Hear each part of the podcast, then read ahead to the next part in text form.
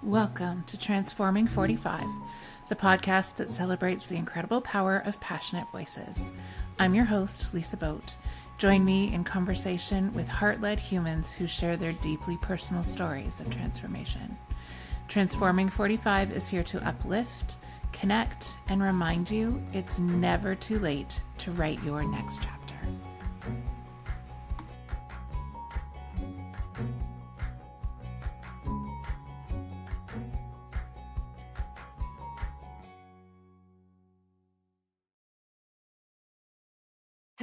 And welcome to this week's episode of Transforming 45. Um, I don't know that my heart has been this full at the beginning of an episode in a really long time.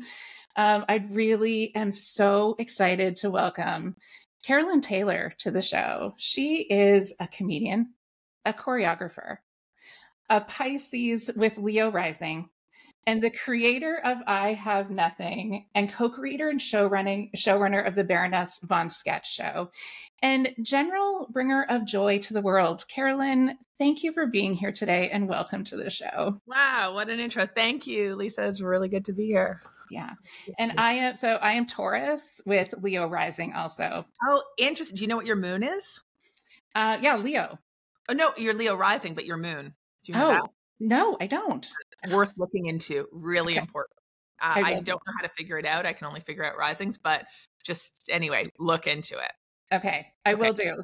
I need to go. Do you know Chani Nicholas? Of course. Okay, so I have her astro planner. So I just need to go back because she works that all out for you. When, Absolutely. Mm-hmm, yes. You get your moon, and then suddenly things start to make sense. Yes, I will do that right away. It also order of business. Everyone listening, look up your moon as well. It's really going to help. Okay, perfect. It also is not lost on me that today is Imbolc. Yes. Yes, and when I re- when your person when Anna scheduled this for this day, I was like, this is the most perfect thing when we are headed back to the light. The darkest part of the year is behind us. Oh. We are planting the seeds of joy and headed towards the light. So this, I can't imagine a better way than this to do. Truly, today. truly. I mean, the other day we haven't had sunshine. I mean, there was like one day of sunshine. I think was mm-hmm. it days ago yeah. But just that feeling of like, oh God, why does the future feel so bleak? Why is everything? It's like, oh right, because everything is so bleak, and mm-hmm. yeah, it's hard to remember. And so I always think like when you hit solstice, it's that you've been running, you're running into the darkness, you touch the end. It's a marathon, and now you have to run another marathon back. But at least you're on your way back. Like yes, halfway mark, and now we're at the halfway of the halfway, like yeah. heading towards the equinox. I love the equinox, so yeah. Listen, great reminder that it's Imbolc. That's great. Yes. Yeah. Well, it's a day that's near and dear to my heart. So I'm glad to be sharing it with you. and that leads us into that first question. So, Carolyn, yes. who are you and how did life introduce you to this version? Right. Who am I and how did you? Yeah. I, I mean, listen, this question, it's, I heard it in the, you know, the intro. So I, I and I'm contemplating it, and I guess I'm split between. I need to ask you a question, a clarifying question. Mm-hmm. Do you mean who am I in space and time, like moving through the universe as we all are in multiple incarnations? Who am I in this version, like now, or is it like uh, in this lifetime, this one lifetime, at this age, fifty? Who am I, and what's that version? Is that which version are you looking for? Like I love both versions okay. because I think that so I've never had anybody ask me this follow-up question before and I love it because I feel like at midlife there is this awakening to oh I've d- I've been here before. I I've done this before. Things feel familiar oh, oh, this is what I'm supposed to be doing in this life. And so I think there's this beautiful intersection between those two things of like, mm. who are you in this incarnation and who are you as the person moving through the universe? And how do those intersect for you?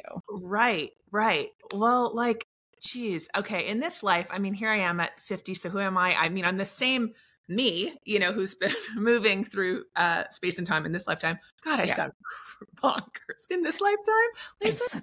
um, no, you're speaking my language. Sister. These are the things going. that are I'm constantly contemplating. So I guess that's front of mind. Um, so I'd say, yeah, it's like a constant revealing of who you are and you're almost like revisiting who you are constantly. It's not like you you turn 50 or hit, you know, perimenopause and you're like, "Oh, I'm a completely different person." You're still you, but you're starting to like understand parts of you, parts of you that may never change, parts mm-hmm. of you that are changing always and you maybe the I guess the challenge now as I'm meeting myself now. You didn't ask what the challenge was, but I'm contemplating it. It would be to I guess some level of acceptance and also mm-hmm. uh if there are things you don't accept to really you want to change them now's the time like yeah. let's go man uh so a little of that and then i think cosmically this version of myself i'm like woof i mean i really do think I can't imagine this is only our first time, all of us here. Like, I really do think there's some sort of universal energy. So, I don't know what those incarnations are or would have been. I don't have any theories on that. But I'd say in this one, I guess we're just still working on all the things we have to we all collectively have to work on and will continue to be presented with them lifetime after lifetime. Um, anyway, so this version of me is going like, oh, well, this is a pretty interesting one. Like in the scheme of how it could go, I'm like, yeah, I'm good. Yeah. all right. Still lots to work on. Uh, but um, I don't know, what a bizarre time to be alive. So, yeah.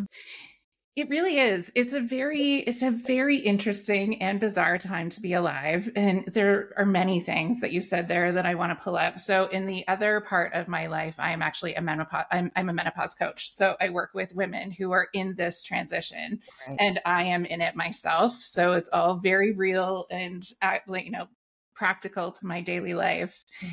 And the way I approach it is this is a time of great liberation if we can position it for ourselves in that way, right? It's not the story that's been provided to us. Mm-hmm. Actually, there's really not a lot of story that is provided about this. And there's, when we start talking about your show a little bit more, there's something I really want to say about that that came up for me while I was watching your watching the show. And it also is a time that that's why I said it's this great intersection, right? Because we are starting to have more space right? We've been running this marathon, mm-hmm. in my experience anyway. I've been running a marathon completely blind to everything around me because I've been so focused on the on the trajectory forward. Yeah. And suddenly I have this time where there is more space for my brain and my heart and my soul to open up and think about things yeah. in new and different ways. And that's why it's a big part of why I feel like this time is a time of liberation are you experiencing that in any way? Yeah, I mean, I think it's I think it's both. I think on the one hand, you there is this spaciousness and there is this liberation and a, a moment of contemplation say well wait what am i running towards and wait wait hold up a sec like what do i really want to do and how do i want to do it um and then at the other i mean i guess the counterpoint to that is you're like oh god there's light like life is finite mm-hmm. and running towards something and then you're finally like oh i think i've got my footing you're like oh fuck man it's just getting harder like in, in in a physical way you know like yeah. you know body strength and muscle and you know insomnia and all the things that come with you know perimenopause mm-hmm. anyway and mood swings and all of that it's like oh just when you start to get a handle so there is that spaciousness and and really beautiful a beautiful time of life uh, but also you're then faced with a new set of challenges that maybe weren't present in the the first half and it's like oh god. Mm-hmm. yeah. Yeah. And how do we empower ourselves through that? And for me what i'm finding yeah. some of it is reconnecting to the pre-pubescent human i mm-hmm. was like reconnecting to that girl. Yeah. And that girl was deeply present at the 1988 olympics And so when that was a core piece of your show, I just I felt myself light up. And actually just last night I went back and listened to David Fox, you know the 1988 Olympic themes. Dun dun dun. Oh, dun. Of course. Yeah. I went back and I replayed it and I was listening to it and it was it was a time machine. I yeah. instantly dropped back into that body yeah. in the space where I was in the in the opening Olympic uh, on the in the opening ceremony. And that sense of energy from that girl was so powerful. I was trying to, now I'm working on like pulling that forward as a fire for this. And so, what was your experience of that? And why did it be, why was it so critical to bring into the show? Yeah, well, I mean, I think we're always trying to reconcile parts of our, all the parts of ourselves. And yeah, that part of yourself that's just, you know, pre puberty. For me, I was, I think I was uh, 14 when I saw the Olympics, uh, mm-hmm. uh, when I watched the 88 Olympics. So a little different, probably a little more self conscious and all that stuff. But I do know that joyful time of like you're 9, 10, 11, you know, like mm-hmm. I was talking yeah, I was, 11, I was 11. Okay, 11. And I, I, was talking to a friend yesterday. We were out uh, for lunch and we're like, both of us were like, God, when we were little girls, we had like dirty face. I always had like a, my brother said I had like a chocolate milk mustache everywhere and like, you know, skin knees and just whatever. So, um, so we can later speak to that. Yeah, that, that part of ourselves for sure, bringing yeah. that forward. I love that idea. And so in this particular, in my show, it was sort of reconciling that 14 year old self. Yeah. And when I watched the Olympics, I mean, again, this is pre internet, right? So we're not scrolling on our phones. We're not being told after the, like, you can't sort of miss it. And you might be able to get a recap, you know, on the six o'clock right. news, but no, you're not, you wouldn't be able to see the full performance again and feel the energy. And um, so it was like we were all glued to the TV set. Like, that's what it was. And yeah. I felt that energy and I, and I had friends who were in Calgary and you just sort of, mm-hmm. you know, wished, of course, to be there. But um, it was so exciting and such a great cast of characters. So that 14 year old in me who loves that kind of stuff was just like yes. completely enthralled. And of course, Katarina Witt, you know, like, mm-hmm. oh, God. I, yeah. I, it was such a powerful cast of characters. And when you were describing Katarina, the experience of Katarina Witt for you, mm-hmm. it was Kurt Browning for me. I had the same. When you played the clip of his expo show of Sign Your Name Across My Heart, I was like, uh, my heart stopped because it immediately took me back to that moment. And a girlfriend of mine and I went to see Stars on Ice that year when he actually performed that routine. Oh, so you saw that live with the chair and the. Uh... Yes. I did outrageous. That had such an impact that because I didn't specifically remember that routine until our editors, you know, were were looking up um, you know, support material for the for the doc. And I was like, oh my God, obviously I'd seen it because I wanted to have a chair on stage. I wanted the fedora. I wanted Kurt Browning and Katarina Witt. And you realize, oh, the media had planted this whole like you know, I think it was also like Alberto Tomba, the the skier, and Katarina yes. Was supposed to, you know, be involved or something. Um, but because they were the two hottest people at the Olympics.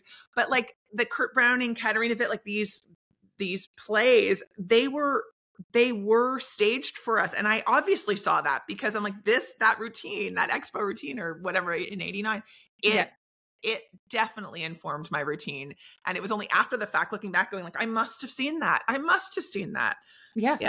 Because as soon as you pulled that chair out on the ice and you sat on it, I was like, oh, it's it's Kurt. Yeah. It's, this is what's happening right now. Totally. Yeah. And there was such magic in that time. And I'm wondering if it was was it the cast of characters and was it just the presence that we had to have to be part of that or I, there is some sort of ma- chemistry that happened at that time that I have never been able to exactly put my finger on. And I, I also wonder, is it possible? I mean, I think there was exceptional chemistry with the skaters and that cohort of skaters. Yes. Like there really was. They were superstars. They were, you know, flying all over the globe, you know, and being yeah. chased by paparazzi in my mind. I don't know. They were they were huge, larger than life. But then I also think of that age when you're not like out partying with your friends necessarily. I wasn't anyway. You know, I'm not no. drinking. I don't have a boyfriend. I'm not doing anything like that. So really the the world that is presented you on TV, that's those are your superstars. Those are the people you're idolizing and there aren't sort of internet influencers or anything at that mm-hmm. point. And I think it, I liken it a bit to Saturday Night Live because I think around that same time, the people yeah. I was idolizing were like Jan Hooks, Nora Dunn, Victoria Jackson, like that crew. Yeah. On that cast, and I'm like, oh, same age. Again, I'm roughly that age, so it must mm-hmm. be just that time. The people who influenced us at that time become the ones that are sort of unshakable in our minds. I don't know. Yeah, it is. It's really interesting. And even the clips of Sandra Bezic by the fire. Oh, yeah. so good, right? so good. And I had such visceral memory of it. Like it immediately put me back into the childhood home I lived in at the time, of having the fireplace going, of sitting with my mom. Yeah. And for me, that is another really powerful thing because I lost my mom oh. at 52. So my youngest was about was not quite a year. And going back into those into that time with you through that show was this beautiful sense of connection with her because it was something that we had that we did together right? Yeah. and my godmother and my grandmother and it was this beautiful like matrilineal thing that we had. And it's just really it was so visceral. And that like those clips of sandra just did it for like it was just immediate like there it is there's that time yeah yes yeah. Oh, I hear you. I hear you. Yeah, like my mom, I I mean, I watched the Olympics in my aunt's living room, but my mom, like we would have been, you know, watching the Olympics, of course, all of that. Like we watched you know, Princess Diana get married, you know, yes. to Charles. Like so again, yeah. these these times with our mothers, these TV events, that was part of you know the time and I, I lost my mom a few years ago too and it's just and that was part of also which something that kind of woke me up a bit to like what mm-hmm. do you mm-hmm. want to create and what do you want to do? And and you know you've lost the most important person to you. Okay well then who cares now? Like let's go. Mm-hmm. it's you know? Yeah and that's actually one of the things i wanted to ask you about is the intersection of grief and creativity and uh, challenge. Uh, god grief creativity and challenge I mean, grief, my God, it moves through, it has moved through so much of my life and my work in ways sometimes obviously, in other ways where I didn't even know it was, and it was there. Like I didn't really even understand what a presence my father, who passed away when I was a young mm-hmm. child, uh, was going to have in this show. I didn't it's been so long and then when he kept sort of appearing in different ways and and mm. uh, in conversation and stuff i was like wow he really is present in this time and around creativity, I think it's tapping in. It's okay to tap into those emotions. And if you want to tap into the big joyful emotions, I think you have to be able to tap into the other ones. I don't think you get to really compartmentalize and feel them fully. So, um, and I did learn in therapy that when you open one grief folder, you open up kind of all of them. So that's really learning how to open that folder without becoming overwhelmed is hard and how to to use it and honor it in your work. You know and other times to say oh you can sit over here. You don't have to take you know the you don't have to be in the driver's seat. You can sort of be back there and that's okay too. Yeah absolutely. I found it just becomes it becomes another part of your heart. Mm. So it's always it's always beating there with you and mm-hmm. it's how we choose to move into it because sometimes I find there was a freedom that came with losing my mom, which mm-hmm. sounds odd, but we had a great relationship, but her expectations were very, very high of living a very traditional life. Right. And so I I I was a teacher for 20 years and I resigned in June because I could not do the system anymore. And I keep thinking thank you. but I, if she had still been here, right. I am not sure I would have made that choice because I would not have wanted to disappoint her. So there was this like freedom of creativity for me that came from that and at the same time, she was this firecracker who I thought I can take I can take her torch mm-hmm. that she didn't quite get to finish with. Yeah. And I can light it in a new way and do some generational healing. Oof, yeah.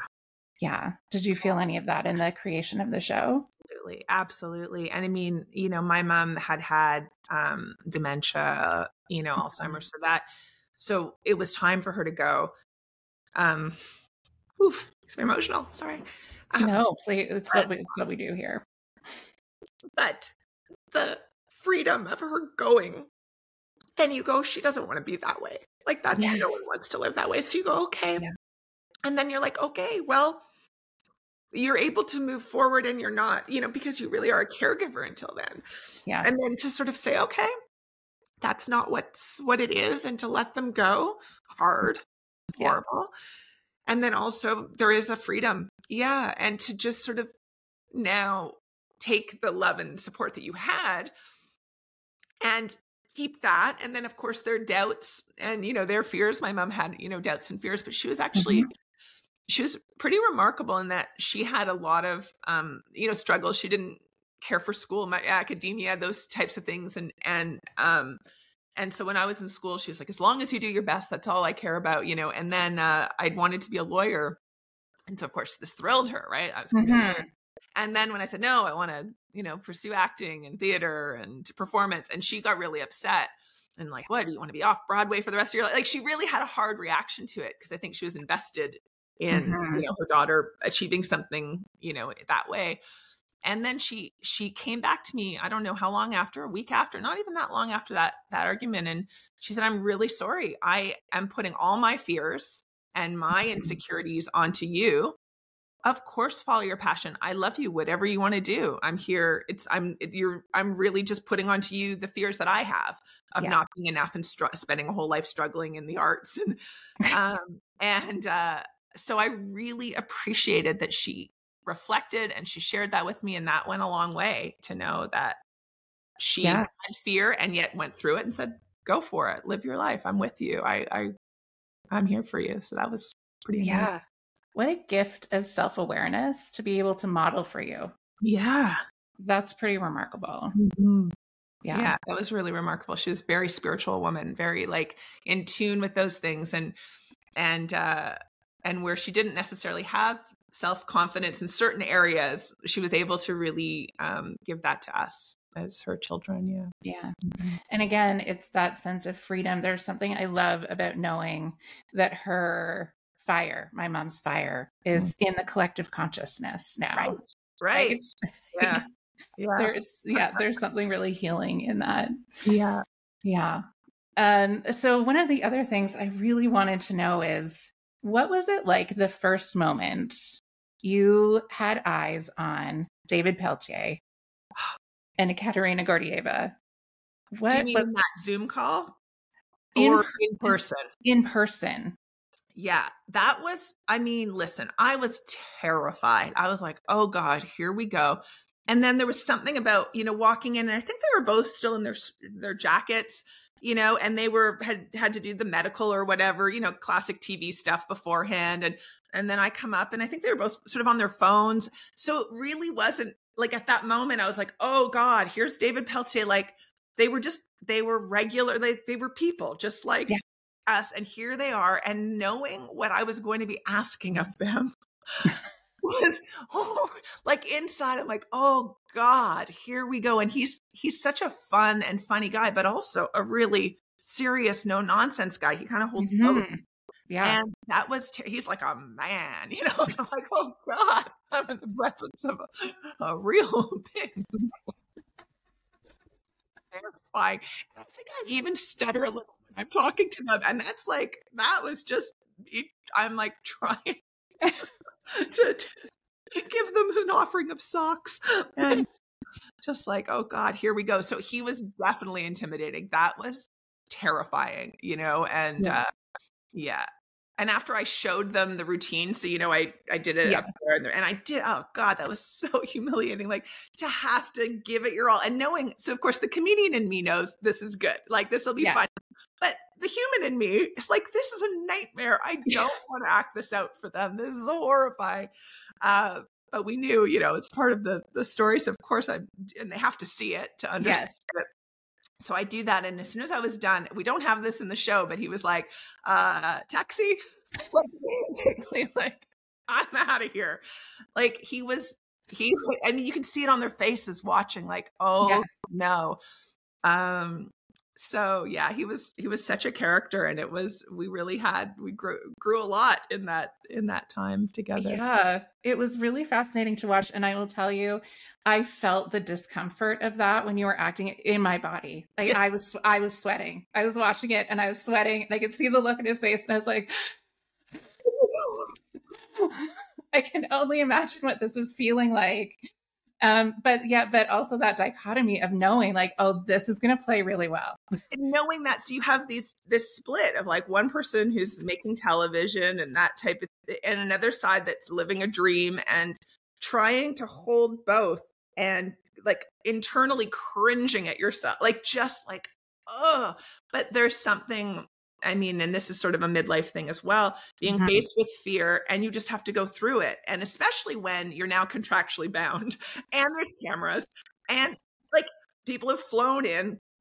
Yeah. To be like, eh, actually, I don't want to do that. Now let's just have a drink and go out and talk about the Olympics. Like, no, no, but we're doing this. We're doing it. So there's something about that that you can't turn back. You have to. So just keep going through the fear. And there is something pretty amazing. I mean, it sounds cliche, but you follow the fear, go through it, and then whole new realities and experiences open up that you couldn't have imagined if you if you'd backed away from it. Right. Yeah. Yeah. yeah. Which is what is so incredible about the vision that you had because you literally created something from nothing. Well, divine inspiration. Yeah. Right. right? like, there's there's that piece of it. Yeah. And the thing, the midlife thing that I really connected to as I was I was just rewatching the show again, um, is that up until this point, we've been it feels like I've been like an athlete training with choreography yes for a goal yes and suddenly i reach this space in my life and the choreography is gone mm. and there's like there's music and there's creativity still but there's no choreography oh. and so when you were talking about improvising i was like and that's it that is this like uncomfortable intersection that I find myself in personally. And I think a lot of people in midlife where you're so used to the choreography and now it's our turn to improvise. Right. Yeah. That's so interesting. Whereas I think for me, I've lived so much of my life in improvisation like trained right. in it at second city but also that's sort of been it's just sort of true to my nature actually uh, that I'm not someone who's like, oh, what am I doing in five years, 10 years? Like, I really have never really lived my life that way. And so oddly for me, it's almost converse. Like it's oh, like I've reached this point and now it's time to choreograph. So people are like, how are we doing it? I'm like, ah, we just feel it out and see how it goes. Like so I actually think maybe we're experiencing mirror uh version. Yeah, a mirror experience. Mm-hmm. Yeah. Yeah. That's so when you were talking about like, yeah, let's just feel it out on the ice. I was like, yes, that is what I that's my life now. That's how I feel all the time. Like, well, I don't know, let's give this a shot and see what happens. Yeah um yeah but and what was the like what was the driving force to actually make this happen right because i like we've off I, mm-hmm. i've had those moments too where i hear a song and i'm like i can i can see what's going on in this music yeah. but i've never i've never you know made a show about it yeah. i think a series of steps forward you know anywhere from hearing it having the vision and going like oh that's a lot to like being outside and like jumping around the apartment and just trying to figure out what am I seeing and like how would I land a jump to saying, well, what if I do take it onto stage? Like, because I am a performer, so it's not like it's within possibility for me. It's not the same as uh, um, you know someone who is an engineer or something who works privately on I don't even know what do engineers do build things design things. My husband's an engineer. I could tell you, but it's not that exciting. Okay, all right so like someone who's just not a performer necessarily. Uh yeah. so because i'm a performer then it's sort of natural it's a natural possibility or it's within the realm of possibility to try to take it in front of an audience and test out an idea.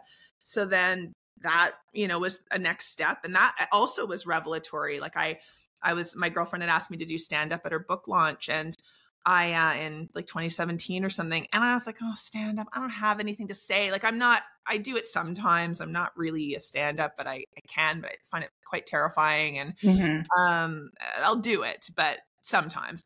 And yeah. it wasn't until uh, she was talking to another artist for a piece, and and she wanted a lighting cue and sound cue, and I was like, "Wait, I can ask for. Wait a second, I can do a performance art piece instead. And then I just sat up. I was sort of lying down, kind of uninspired, and sat up and was like, oh my God, I'm going to put this on its feet. Like, yeah. And it, so again, I think maybe midlife. Um, I find the word permission such an interesting word, and it's an ongoing contemplation I I have mm-hmm. with that word. And do we give ourselves permission? Do we need someone else to give us permission to try something on stage? Do we give our, you know, where does that come from? And yeah. um, and so uh, so in answer to your question, it was a series of taking steps and then another step. And next thing you know you're like oh i've come pretty far with this idea. I've now done it in front of an audience. I've traveled with it. I'm now telling the audience i'm going to do it. Well what if i did do it? And how could i do it? And i mean luckily for me as a tv maker i like that's within my world. So again it's not like someone who runs their amazing bakery or something you know they they could imagine a giant bakery. This is horrible. It would give my wheelhouse of stuff that I can consider. And so teaming up with Zach Russell and the two of us really digging deep and trying to figure out how do you convey this? And also the sense of even if it goes wrong, it's still okay. Yeah. Right. And that will make it funny and it will be the twists and turns will be what they are. And so that became a really interesting creative fire and safety net at the same time. Mm-hmm. Take chances because whatever yeah. happens will be interesting at the very least, you know? Yeah. Uh, yeah. And the journey of getting the song certainly is a great example of that, right? Yeah. Of the like, creative fire of the song that you and May wrote. I mean, and that was just so ridiculous, but that I mean, May was leaving, you know, two hours later, and I got it in my head. No, we need to have a backup song. And so, of course, did we need a backup song? Empirically, one could argue no. But in myself, uh, and I'm setting the rules of what I need, I'm like, I need one. We need one. And so the the time crunch was real. The pressure was real, and trying to write a song in two hours from nothing with the stings in the mm-hmm. right place was brutal and the breakdown was real yeah i can imagine and then you know then of course we had it uh, and that became again another interesting part of the journey and also sort of safety net something for us to have in case uh, but yeah. thank god we did not have to have the skaters I was trying to imagine what, like, I was trying to imagine them skating to that song, like at the last minute doing that change. And, like, again, mm-hmm. a David Pelletier face. Like, what yeah, that would have been, like? I think realistically, what would have happened is they would have skated to the Whitney song in the arena for the audience. We would yeah. have done that. And then in post, when we have to air the show, it would have been like, press play on your MP3 player. I don't know what we would have done or played some other, I'm not sure. Right. Luckily, we didn't have to go there, but those were all the contingency plans. Yeah. Um, yeah. Yeah. And then finally, so for the show itself, like how were you able to stay in your body? Like going back to the idea of presence, right? Mm-hmm. Like the 88 Olympics, we were all so present. Yeah. And I can imagine there would be this temptation to be like, I can't, this is actually happening. I'm out.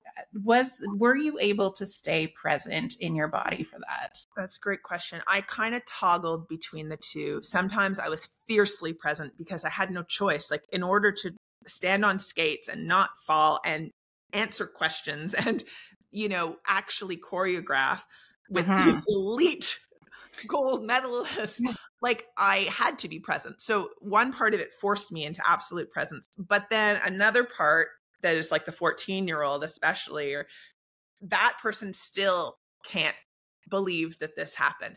The mm-hmm. person in the living room watching Katya Gordeeva and Sergey Grinkov skating the most perfect pairs routine no, did I choreograph Katya Gordeeva? I still know that girl cannot believe that. In fact, that she will never believe that. Those mm-hmm. I don't know how to reconcile those two things.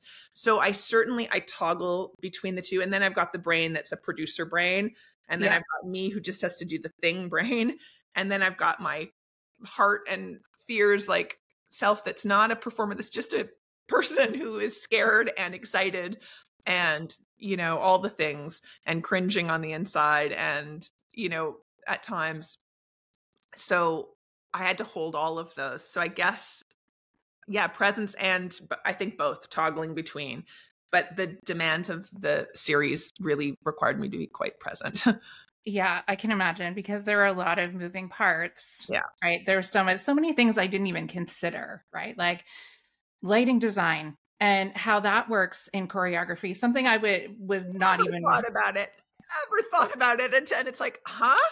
well, what do you mean? Okay. And we had like these meetings. I mean, the series shows, you know, six episodes, but my God, Yes. all the other meetings and the people who had to come up with Excel spreadsheets and Google Docs and all the people tracking down, you know, the IOC um, Olympic Committee footage. And God, there was so much work for so many people to make this happen. And we as an audience get to watch this one part of it, but like lighting design, yeah, there's how do you do that? And you've got a limited budget and in Yeah. limited number of lights and uh Yeah. And haze, Hayes. I didn't Hayes. know Hayes. I mean, honestly, if Sandra Bezic and you know Joan Tosoni uh, was there as well, and as the who directed the the skating footage, um, and they, I mean, listen, I was following their lead. They're saying more haze. yeah, Sure. Like, I don't know. I don't know. Don't ask me. I don't know. Uh, and then the you know that crowning moment of everything coming together and you and Katarina Witt laying together on the ice. I know. Yeah. How did she agree? How did she like listen, I just I'm still blown away by that and that she was such a good sport, really not understanding what necessarily like it's hard to explain the show. Yeah. uh, but she has, I've learned, part of her personality is just a really, she's daring and she's brave and she's fun. And she, you know, of course, wanted to see all her friends and contemporaries who were there. And she and Sandra are great friends. And so she's someone who's like, yeah, I'm canceling when I'm, I'm coming, you know, and, and then, you know, lay down on the ice with me, not knowing this was going to be the final shot of the series and Mhm. everything. Uh, so that was, I mean, that was mind blowing. That was, Yeah. that was wild. Yeah, it was so deeply satisfying to watch. Like that is the final scene was just like it was really the best way to bring it all together. That and seeing all of those incredible personalities back together in one space. Like um, Underhill and Martini and Brian Orser and Yeah. all of these people who I just I like there was a time where I was convinced I was marrying Kurt Browning. So He's so great. He's such a good sport. He's so fun. Like to be able to say to him, "You're the muse, but you're not actually the one who's going to do it." But you're like, he's yeah, he's been so generous and kind with his time, and he'll still send me, you know, the odd, you know, text or video or whatever, what he's up to, and um, he's amazing. And they all they all love each other, and they're all they all care about each other and have been there. Uh, through all the sort of vicissitudes of life. So that I, that was really exciting. I was just excited to get to see them all together. yeah and to experience that sense of community right especially like from some of the cues i could tell in the show it was like pretty post like pretty covid end Yes. of covid Yes. Yeah. yeah and uh, us needing that sense of community so desperately and being able to see that and be part of that was that a like a healing experience Absolutely. It was. And it was sort of like we created this magical other world that we all lived in. I mean, and then there's the making of the TV, which is just stress, stress, stress. But then within this magical world, yeah, we got to just live in that. And um I, I always think there's so much magic that can happen, you know, when you're able to bookend an experience, like even if you go on a holiday or you're with some friends or you're working on a project, if you know, oh, within the these parameters, I'm allowed to play, I'm allowed to have fun, I'm allowed to forget the rest of the world for this amount of time, and in uh, within this sort of these bookends, I find there's so much liberation in that. So I think that's one of the reasons the show has that vibe because we all gave up some control in that time, took a leap of faith together. And while that's really hard to sustain for a lifetime, uh, in certain pockets of time, it's actually really, you know, extraordinarily fun and liberating, right? Yeah, that's beautiful. Is there, have you had another hit of inspiration? Is there another routine coming? I ha- listen. uh, Routines now come. Like now, I, I, they do. I can sort of. It was, you know, it took a while to even understand what is choreography. Uh, oh, it's movement, emotion, and movement, and conveying us, you know, a sense of what's happening for this character or story. And um, so, yes, potentially, maybe. I haven't been struck by another routine, but I certainly have heard other songs that I think would be great. Yeah. Um, and, uh, you know, Sandra and I kick around ideas all the time, and that's been really fun. Um, but um, what was going to say? Uh, yeah, I'm being inspired by some other weird stuff. And so I, you know, again, midlife, if we bring it back, you know, to mm-hmm. of your show and, and this transformational time, can you say, yeah, you know what? Let's take another kick at something odd and weird and see what happens. Um, those are the things that get me excited, you know, and and if we can back to that younger self, those younger selves that we all had, or not we all, I don't think we're all different, but but mm-hmm. um, there was, you know, hopefully for for many that sense of freedom at that age. Um, yeah and those friendships and you know the creativity and i was putting on plays and doing you know dances to putting on the ritz and like yes. you know all the stuff was there it was all there then and um so to be able to embrace that but have the knowledge of being midlife and what yes. you can actually create and do with it is, is kind of an exciting nexus it really is. You just brought up this really vivid memory of I had a group of friends. We used to put together plays to min- the mini pops. Oh yeah, yeah, mini pops. Yeah. yeah. Yeah. All the time. It was one of our favorite things to do was to put on these shows and be so deeply in our bodies. And that was one thing I wanted to just as we're wrapping up, mm-hmm. just say it was really fascinating to watch the way you moved in your body Mm. from the beginning of the show until the end and the uh-huh. way that you were able to embody being a choreographer and have that vocabulary in such an incredible way like it was viscerally noticeable in the way you moved by the end of the show. Interesting. Yeah, yeah. i mean i guess yeah i mean the more time you spend doing something and the more familiar you get with it and also that thing of as as time is crunching i don't know if you found this i, I find in life when uh-huh. um you have to become so focused you actually you have to step up in a way and so um i think that comfort of doing some uh what am i trying to say fear anymore and maybe that translates into how you move your body and you are comfortable and yeah and i do I, when i watch the series i'm like oh my god by the end i'm not wearing my helmet. Like i'm not thinking of any of those things. I'm just like oof i gotta do this. And um so that's sort of that exciting thing that comes with great fatigue whatever you're just too tired to yeah. have all your hangups and how you know your physical fears and i may be more willing to take chances. Yeah. And, uh, I, yeah. And I think that is a really beautiful sort of metaphor for the for the breakdown to be able to shine, right? In the way that you really that you really want to. So yeah. thank you so much for this experience. Um, it has brought in the midst of, you know, we alluded to at the beginning of this interview, it's been a very long gray stretch for yes. us here in Canada. And this is just for everybody listening, just watch it. Your heart and soul will thank you.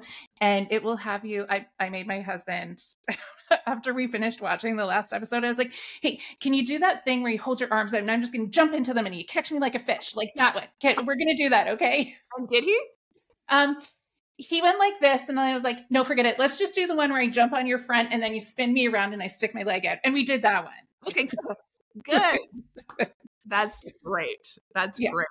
It was really uh, great. Everyone, take a shot. Yes. Some watch the show, try the lifts, feel yeah. the joy. Feel the thank joy. You for, thank you um, so much for this today. Thank you for having me. That was a really, really, really fun conversation.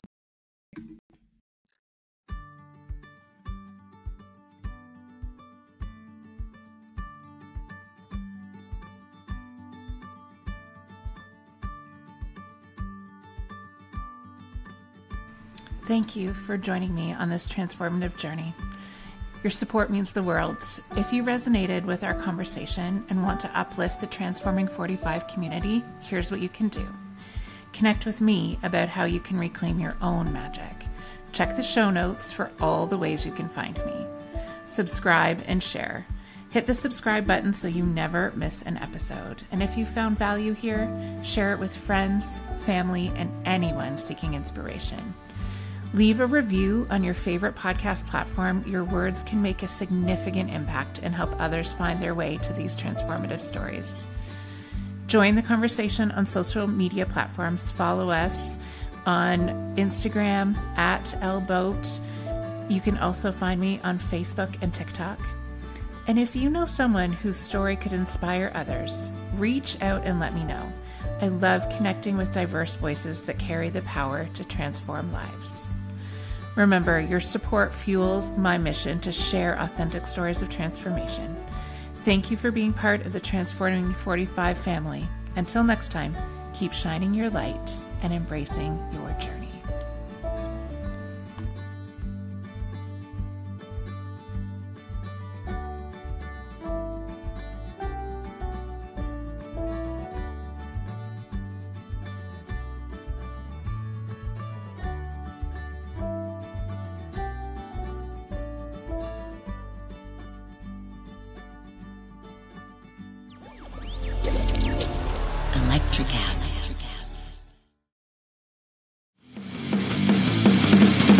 Introducing the Deep Leadership Podcast.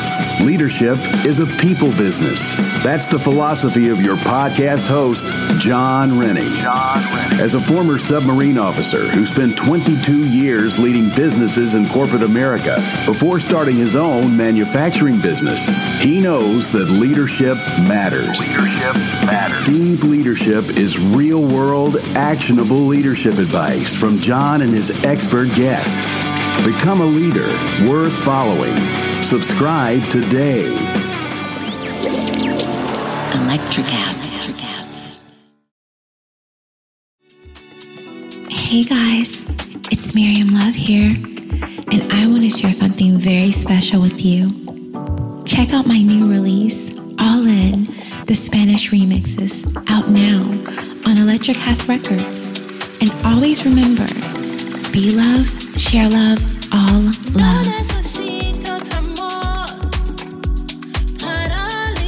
Available now wherever you listen to music.